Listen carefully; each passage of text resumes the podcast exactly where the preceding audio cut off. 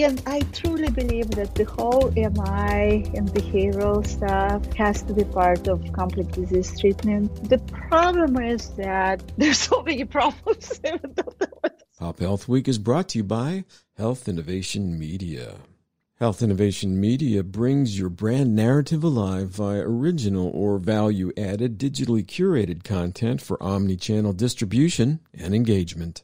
Connect with us at www.popupstudio.productions. Welcome, everyone. I'm Greg Masters, Managing Director of Health Innovation Media and producer co host of Pop Health Week. Joining me in the virtual studio is my partner, colleague, and lead co host, Fred Goldstein, President of Accountable Health, LLC. On today's show, our guest is Tatyana Kanzaveli, who's making an encore appearance.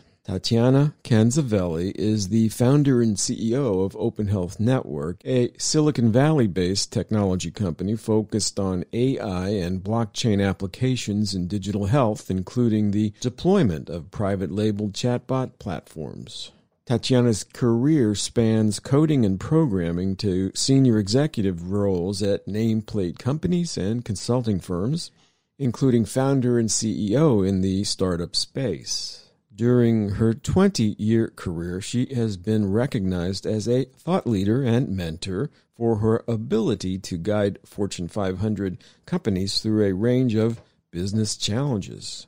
She is a mentor at 500 Startups and Richard Branson Entrepreneurs Center and serves on boards of various private companies. She is also a licensee and organizer of the highly notable TEDx Bay Area Conference she is a frequent speaker at U.S. and international conferences on innovation, entrepreneurship, and digital health. So, Fred, with that brief introduction, over to you. Help us learn more about Tatyana's work at Open Health Network and the launch of Constant Care. Thanks so much, Greg. And Tatyana, welcome to Pop Health Week. I'm glad to be here. Yeah, it's a pleasure to have you. It's been quite a while since we've gotten together and talked. I think all pre COVID, perhaps the last HIMSS conference. So it's really great to get you on and learn about what you're doing. Always fascinating stuff. So why don't we start with a little bit, just give our audience a little sense of your background. Oh my God. Talking about diverse background. In my past life, I was coding systems. So I was a software engineer and did a lot of data, data warehousing, knowledge management systems, whatever terminology we used in the past for working with data. And, and then I was at Price Waterhouse uh, for a while as, as a C-level executives working with Fortune 50, 100 companies on intersection of technology and business processes in SAP practice. And then I decided to be an entrepreneur and I've done a variety of different startups okay. until I got diagnosed with cancer and then I kind of dropped all the nonsense and decided to do things that matter. And so that I guess led you into healthcare, is that right? Exactly. Yes. And Straight into healthcare. My understanding is you were also quite the chess player. Yeah, a good portion of my life, I was a professional chess player. so love the game and wish at one point I will have time to go back and play. So once you got in with the cancer diagnosis and you moved into healthcare, what did you see as the opportunities that led you to start these companies? I think, you know, when you get cancer diagnosis and in my case it's like colon cancer, I was like, that's a death sentence right there. So um, it wasn't an easy set of news to chew on. Uh, so I went, of course, through all kind of different thoughts and uh, different states of mind. But once, but I just kind of at one point I realized that I was kind of still alive, but I was functioning like I was dead, right? So it was like, so like I can still enjoy whatever time I have. Um, and uh, at that time, all the background in technology and data, you know, kind of came back to me. And I asked um, the oncologist, um, beautiful person I was with, and I asked him, so like, why me, right? And he he told me, well, it looks like it's just bad luck. At that time, I kind of started to figure, like, looking at what bad luck means, and there are a lot of diseases including cancer cases where we can't really find out why it happened to us, even if we do everything right in your life. At that time, I kind of outlined and created a diagram of 360 degrees of data that can impact your health. And then I start looking at the sources of the data, realize that we have some data, some data we don't have. Of course, even if we have access to some bits and pieces of health data, they are contained in very different systems. So you can't even combine them in one place to analyze. And from that, I kind of start iterating on this core fundamental idea that we have to be able to bring advanced analytics in healthcare. Wow. So you saw this as a opportunity to connect things, to provide better information to people, and formed. Is that what really led to Open Health Network? Right. So right now, I would say I'm probably running like a fifth company under the same name. I, I haven't changed the name, but what we do is, you know, drastically changed. So the very first version was like social network for oncology patients. And uh, that uh, moved into a product where we created puzzle pieces and enabled developers and healthcare to develop things. And that got into uh, patients here that was, um, you know, kind of data, health data marketplace. And that evolved all together into constant care that um, kind of became the it uh, for us for right now. I can't promise there will be, you know, a new version of that. But we, you know, once we deploy things and learn things, it's natural that you kind of deviate and um, adjust based on what's needed. It sounds like almost a flow of ultimately expanding it out until you're at this point with constant care, which is sort of like a population health type program or something like that. Is that how you would look at it? Um, I would say it's uh, more like um, uh, something that, you know, I have this vision of adaptive, personalized, integrated care management system, right? So mm-hmm. basically, uh, I I don't like niche stuff and I don't like disconnected stuff. So I'm trying to enable healthcare people to get where they want to be. And when you look at complex diseases and rare diseases and chronic diseases, you realize in, that uh, in um, in most of the cases you have multiple specialists, multiple experts involved in your care, and you you're like kind of rabbit. I would just say like you, you, know some you get one one set of treatments from one specialist, and then you have to run it by someone else, and you know how it is, right? It's it's hard. So we created, I would say, highly sophisticated framework where you can dynamically create care team, and then they can create completely integrated care plan at a very detailed level, right? So it's not just you need to exercise and eat your carrot, right? So we go to the next level of details where, uh, for example, for uh, kids with rare cardiovascular issues, uh, here's how you get on on your bike. Here's your target heart rate zone. Here's how we will monitoring that and how long you're staying with that target uh, heart rate zone. Once when you're done, we run a survey and it's integrated with all kind of behavioral, lifestyle, specific dietary integrated things. So, uh, and every specialist can create the subset, if you will, of you know actions that you need to do, and that includes pretty much anything that you want patients to do. And we automatically generate integrated, personalized plan for you.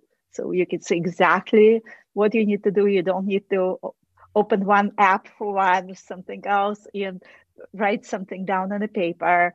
And we also integrate with variety of different devices and sensors. The and then when we get all that data captured from assessment, surveys, devices, it automatically gets triaged and we apply AI and rules that have been provided to us to notify healthcare team if there are some patterns that need to be addressed. And all that data goes back to the dashboard in EHR at very detailed level. Uh-huh. Um, you see, so it's completely round trip kind of integrated from care plan, care management, the patient, the devices, and back.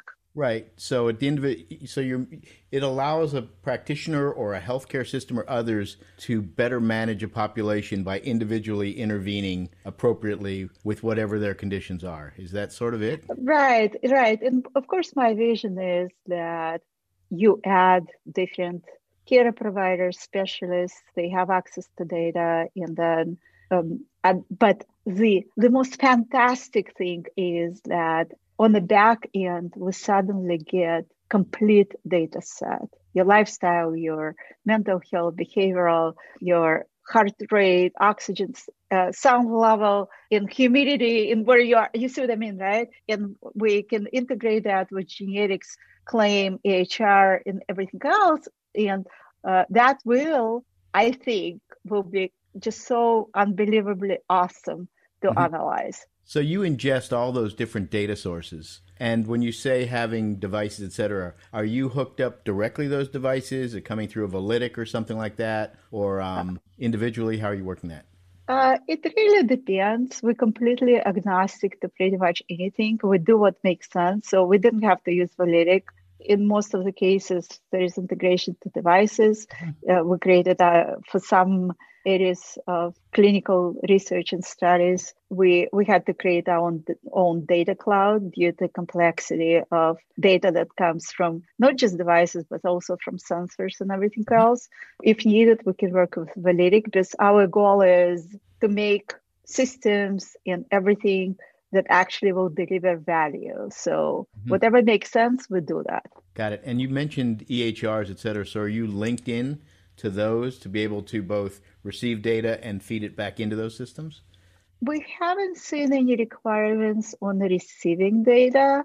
In most of the cases, there's the level of detailed data we capture. Can you imagine like having every heartbeat pushed to EMR? It just doesn't make sense. So it doesn't, right? They no one will ever look at it, but uh, when uh, we generate the summary for a patient that gets attached to the record. So if there are certain things that need to be looked at at very detailed level, they have uh, they have a place where they can look at it. Mm-hmm. Uh, but in most of the cases, you know, I'm like constantly asking healthcare providers, researchers, you know, all specialists, what we can do to make your life easier just your life is complicated as mm-hmm. is, right? So, in my view, working with data most of my life, it's figuring out when they need to be alerted and notified and give them the easiest way to get the exactly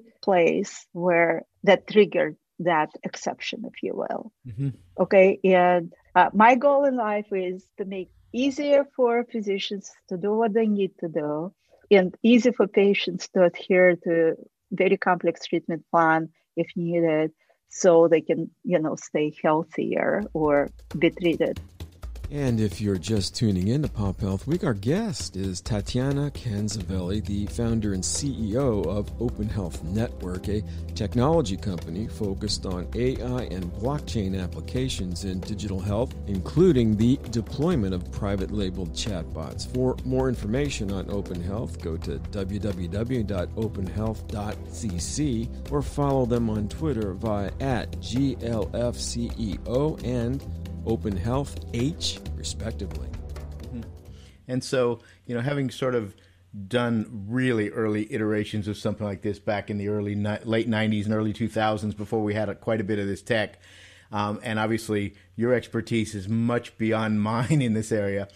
Where where are you getting these data sources from? And then secondarily, you talk about AI and machine learning, and what are you actually using to do that?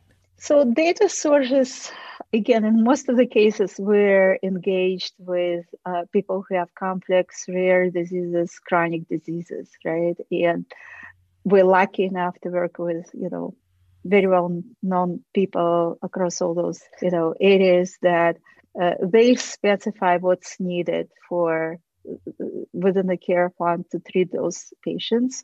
In in many cases, they come to us and say, "Well, we need to get oxygen level, we need to get certain heart rate data and other things, and help us to find a device uh, that in population health, like inexpensive, at the same time gets." you know quality of the data that we need you know there are a lot of different dimensions to picking the right device uh-huh. You know, most of the people don't have the latest iPhone. Let's put it that way. In Iowa, in so we need to.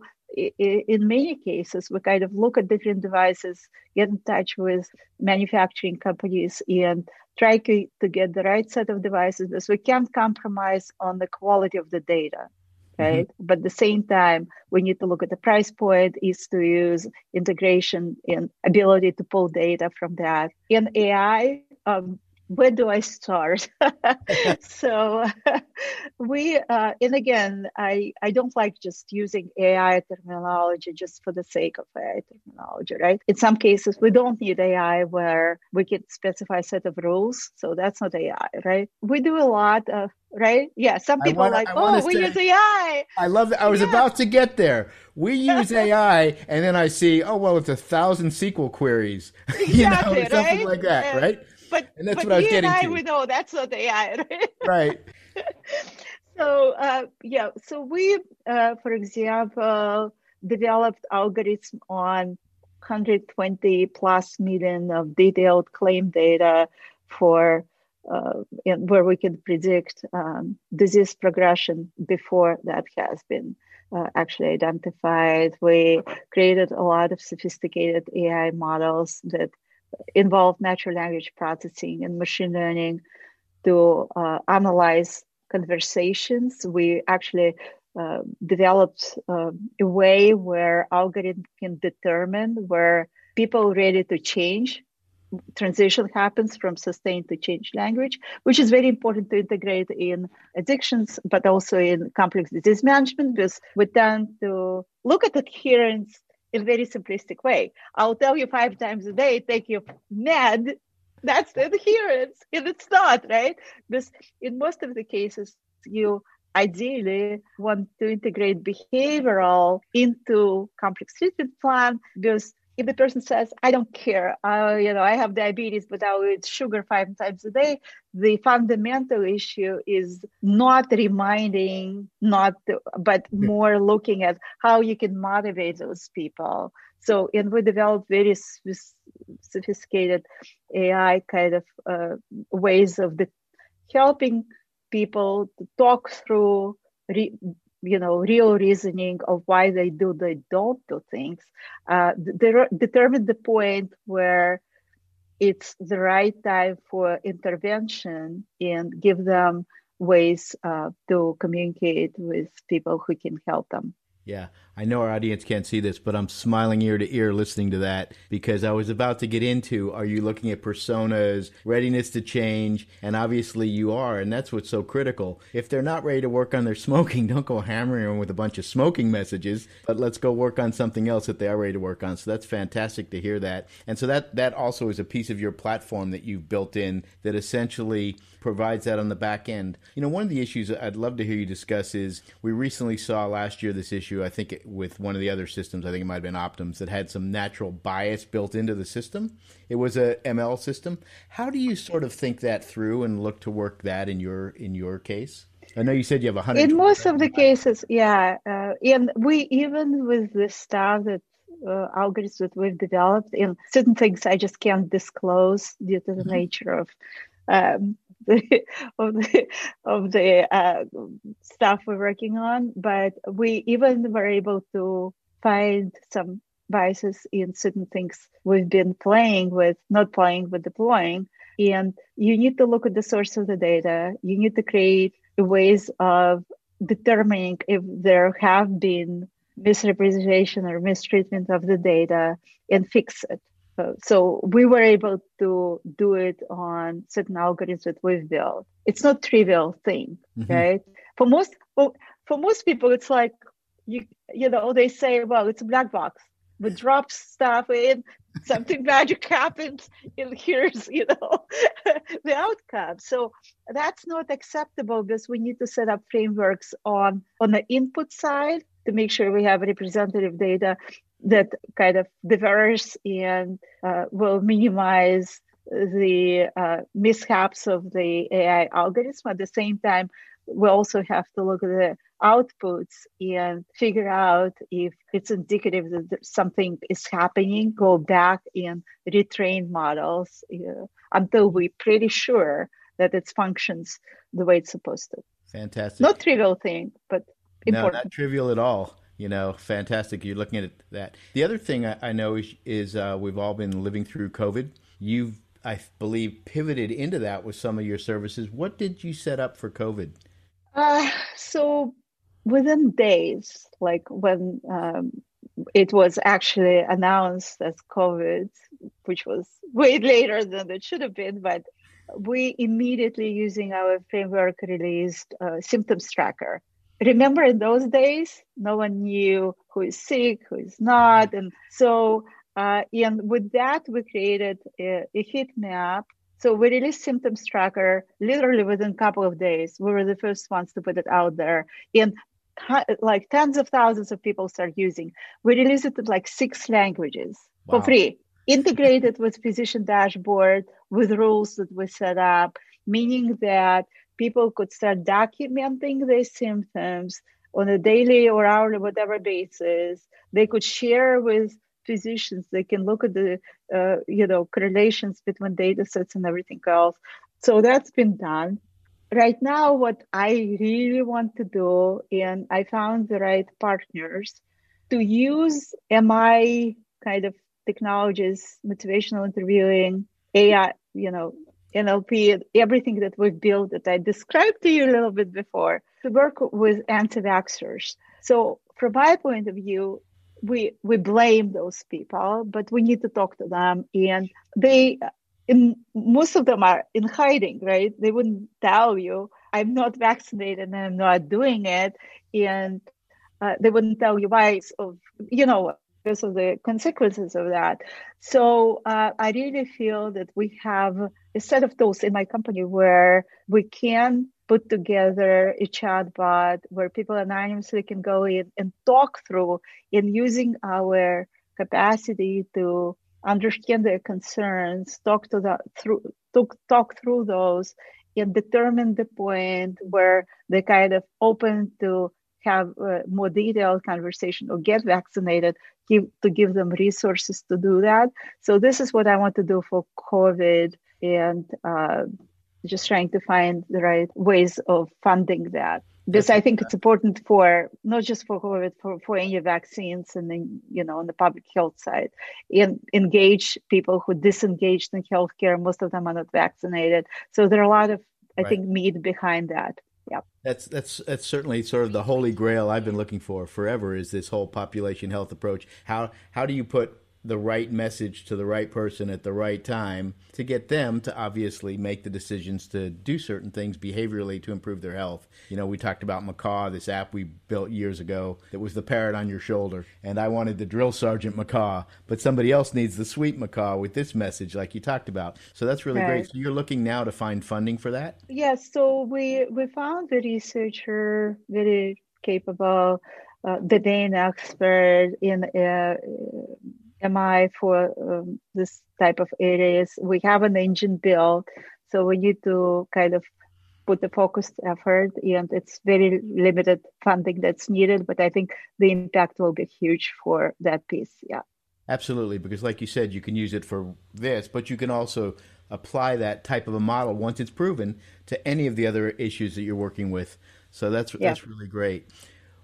In the last minute or so, what where do you see this AI and machine learning going in terms of healthcare? It's a mainstream. So uh, my dream is to work with organizations that will give us access to genetic data, to HR data, to claim data, and uh, device patient reported data. We have capacity of analyzing, even if we start with certain condition, you know, certain disease area, but who is out there who is willing to go to that level? Because I think that is what needed. It's not like we independently analyze genetic data. Someone is looking at claims data, someone is looking at device data and so on. So my dream is to find organization who subscribe to the same vision and start slowly putting those data sources together and build algorithms that can tie it all together and make sense on prevention, treatment, and uh, ultimately the outcomes. Well, that's fantastic. I want to thank you so much, Tatyana, for coming on Pop Health Week. It's a pleasure to catch up with you, and we'll definitely have to get you back on again to go a little bit deeper into some of these subjects. Thank you. It was always nice to be here, guys. Thank you. And back to you, Greg. And thank you, Fred. That is the last word for today's broadcast. I want to thank Tatyana Kanzaveli, the founder and CEO of Open Health Network, for her time and insights today. For more information on Open Health Network, follow them on Twitter via at GLFCEO, that's Tatyana's handle, and at Open Health H, respectively. And to learn more about Open Health's Constant Care platform, go to www.openhealth.cc. And finally, if you're enjoying our work here at Pop Health Week, please subscribe to our channel on the podcast platform of your choice and do follow us on Twitter via at Pop Health Week. Bye now.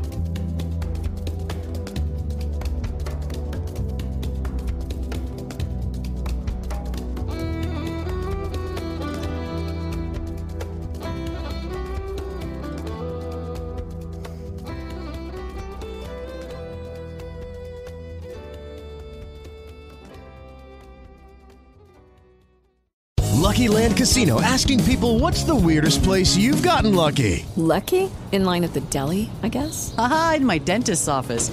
More than once, actually. Do I have to say? Yes, you do. In the car before my kids' PTA meeting. Really? Yes. Excuse me, what's the weirdest place you've gotten lucky? I never win and tell. Well, there you have it. You can get lucky anywhere playing at LuckyLandSlots.com. Play for free right now. Are you feeling lucky? No purchase necessary. Void where prohibited by law. 18 plus. Terms and conditions apply. See website for details.